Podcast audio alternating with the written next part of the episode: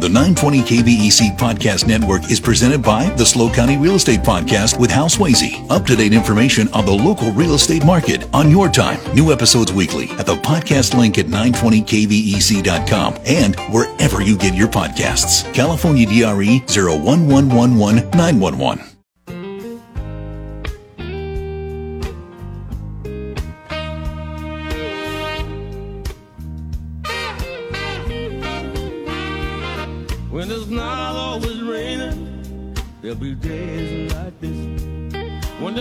there's one complaining, there'll be days like this.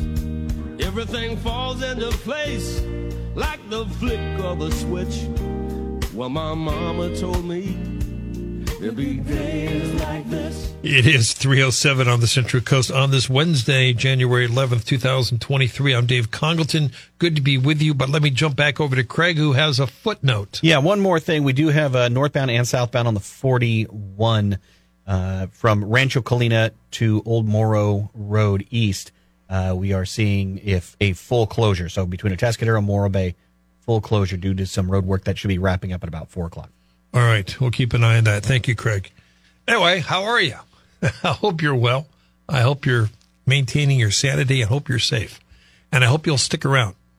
We're going to do a lot of, of topics today, which means uh, later on this hour, our friends from the Pismo Jazz Jubilee by the Sea. You just heard Scott and Andy. They've got free passes giveaway tomorrow. Well, hey, hey, hey. I'll make sure we give away some free passes today. It's only fair, isn't it? Uh, Debbie Peterson is the former mayor of Grover Beach. She's been busy. She wrote a book last year. She's got a new book out this year about how to be an effective city council person. Uh, let's talk about the role of a city council member in city governance. Rich in Morro Bay was going to be with us on Monday. We're going to try again today. We'll talk about issues in the news. Let's talk about what's happening, not happening down at the border. Remember, Rich lives in Mexico, so we get that perspective from him. Some other stories on the radar as well. And at 6.05, you'll have a chance to hear our anniversary interview with Jimmy Paulding. It is a Dave Congleton show, always your hometown radio talk show.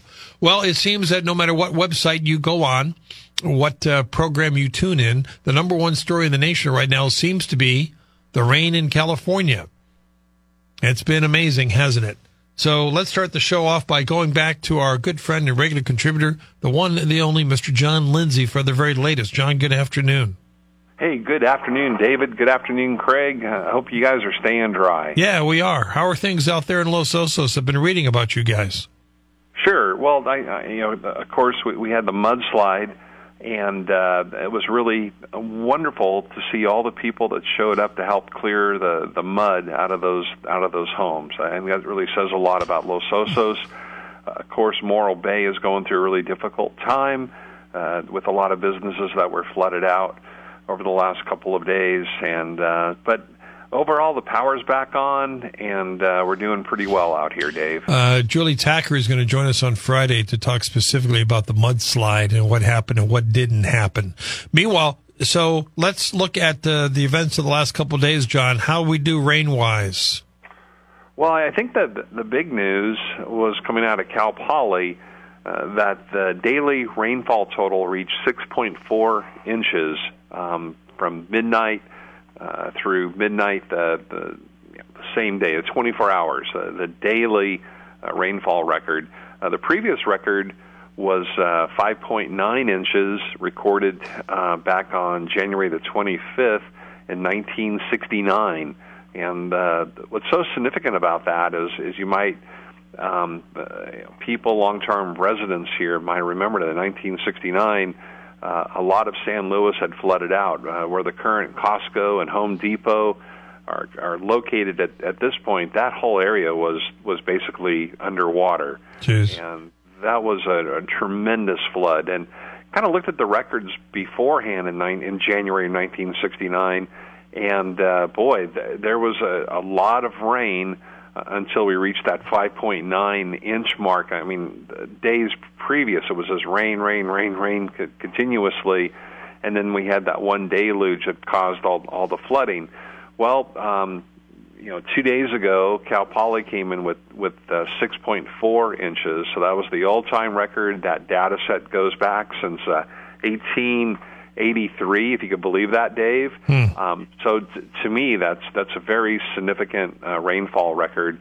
Uh, of course, uh, Santa Maria broke a daily record for rainfall. Paso Robles broke a daily ra- rainfall uh, record for rainfall. But I think the one at Cal Poly, the all-time record in one day, uh, was was broken a few days ago, Dave. Uh, just back on, on uh, Laguna Lake, I always find that a fascinating place to go because I've seen it when it has overflowed, and I have seen it when it is bone dry, and you can actually walk in the lake bed. I know, and and uh, Chris Art uh, was always telling me stories that you know a long time ago uh, that basically what what happened on South Higuera, like what happened in '69, will happen in '73, is um, you get debris that clogs up the the waterway there, and then all of a sudden all heck breaks loose, and and you have widespread flooding.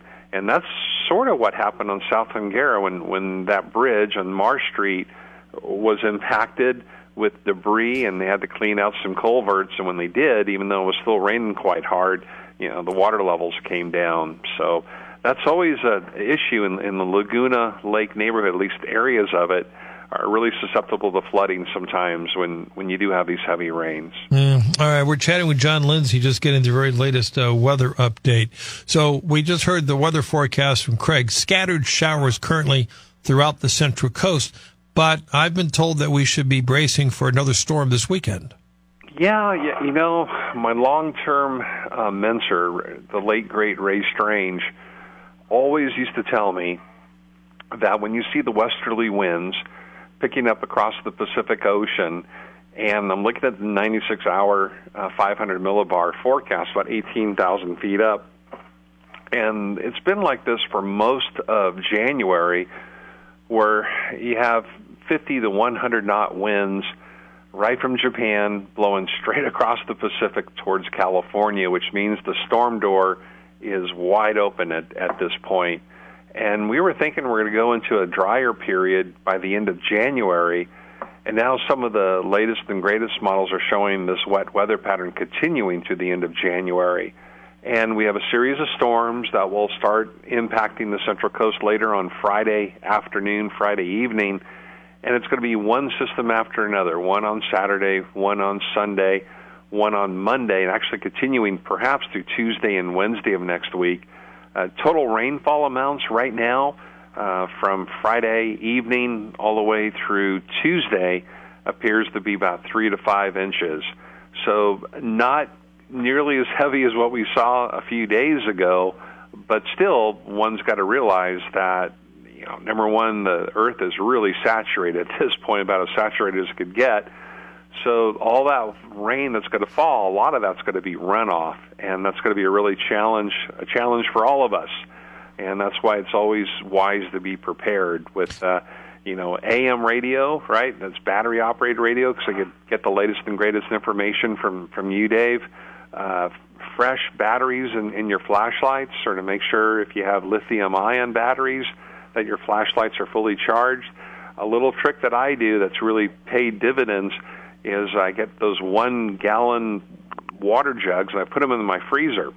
And if you lose electricity, take those one gallon water jugs, which are now solid ice, put them in your refrigerator, and that will keep your refrigerator um, cold for uh, at least with us it was like days on end it was it was no problem problem at all Hmm. and also you know a great thing to do is go on the American Red Cross website and make a, a, a go bag uh, you know and and nice things about that is if you know if you or your loved ones are on prescription meds you know get a get at least a, a you know couple of weeks supply of, of those meds. Um, put cash in your to go bag um, at least maybe you know two or three hundred bucks because a lot of times the ATMs won't be working if there's no electricity. And then have a, a blanket or a sleeping bag uh, have fresh water um, have some food you know there's a whole list of things to have in your go bag an AM radio that's either you know solar operated or hand operated or battery operated so you, you keep in contact and, and find out what's going on so those are, are really uh, important things to do, Dave. Yeah. now I, I go back to this weekend. You're you're calling for three to five inches. What about wind? wind is going to be an issue, uh, Yeah. much like the systems before.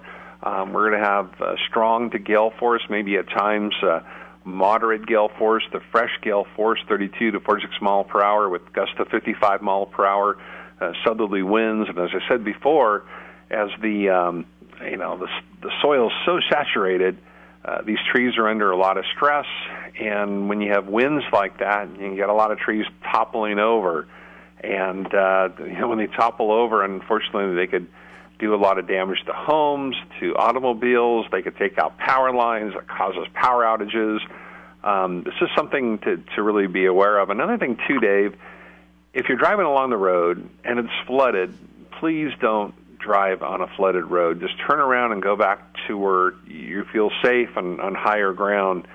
Um, eh, the, we've had some real tragedies over the last few days of, of people actually drowning in, in their automobiles. So it's definitely not not worth it to, to do. You know, the best piece of advice is hunker down at home and stay at home and, and be safe and be warm. Yeah, and when the signs are posted to say, "Stay away, stay away."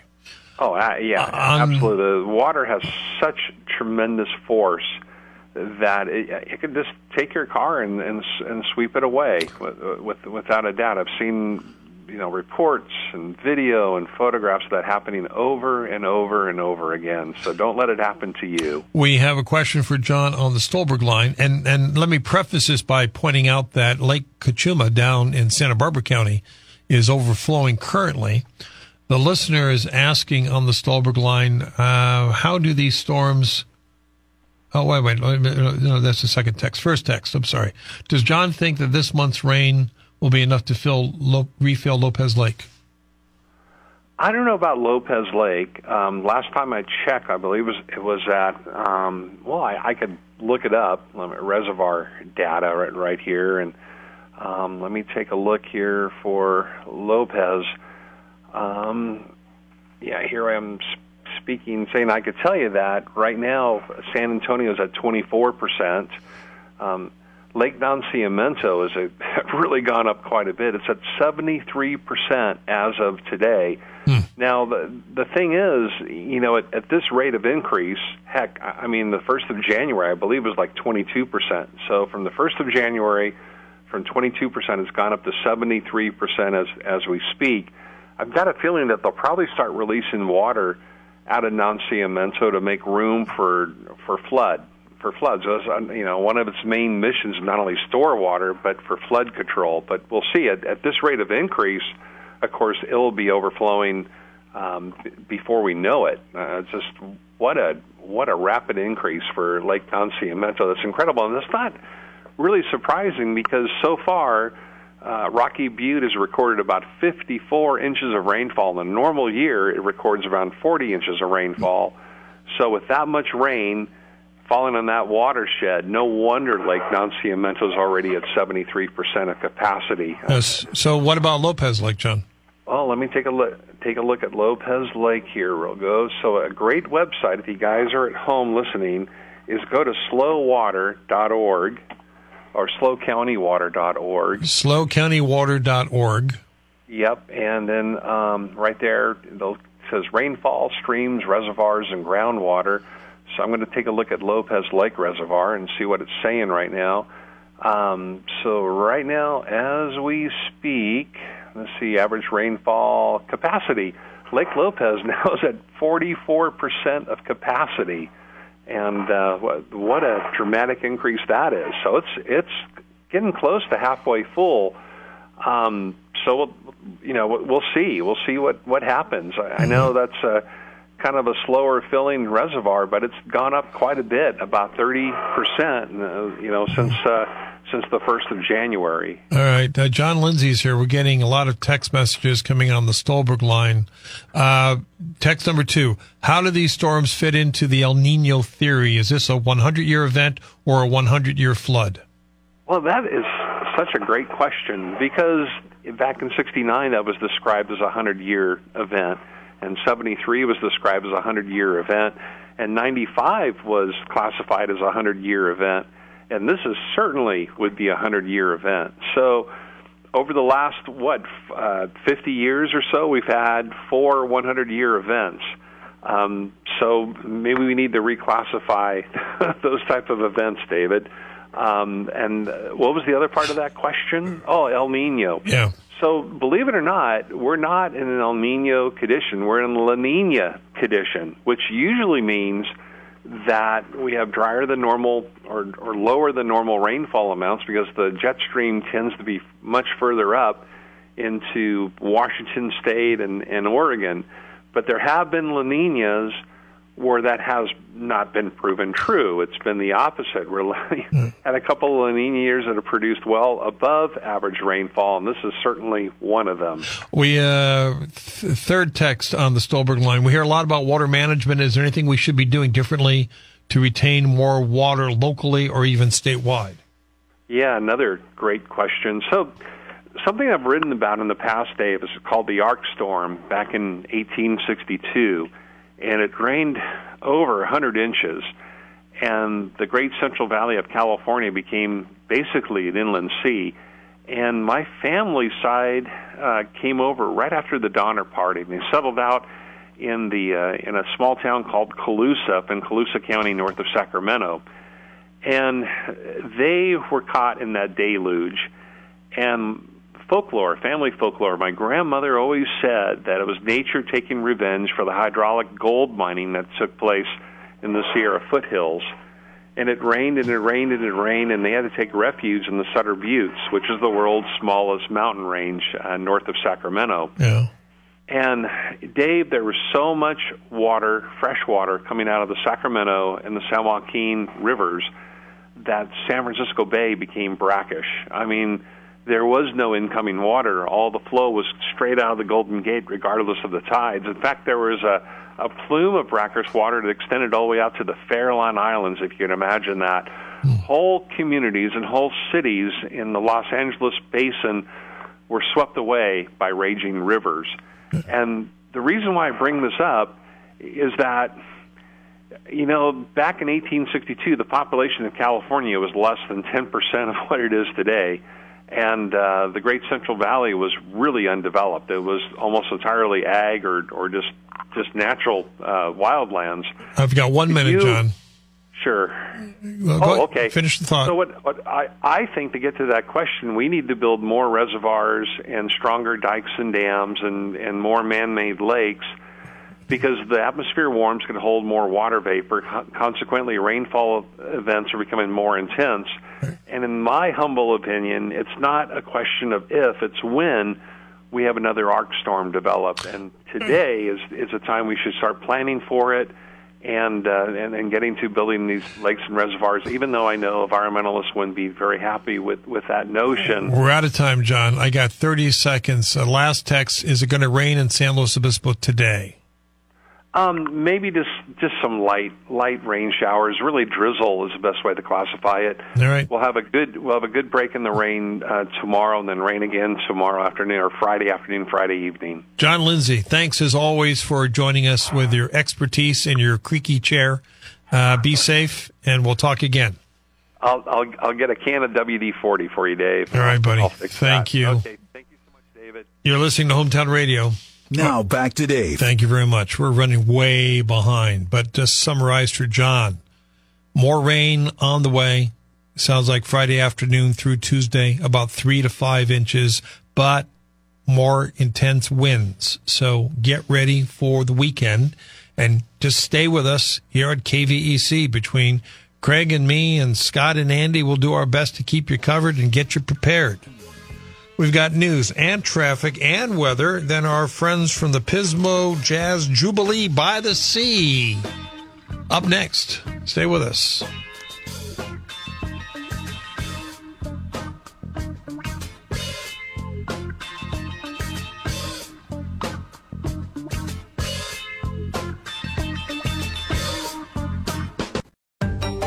920 KVEC Podcast Network is presented by the SLO County Real Estate Podcast with Hal Swayze. Up to date information on the local real estate market on your time. New episodes weekly at the podcast link at 920kvec.com and wherever you get your podcasts. California DRE 01111 911.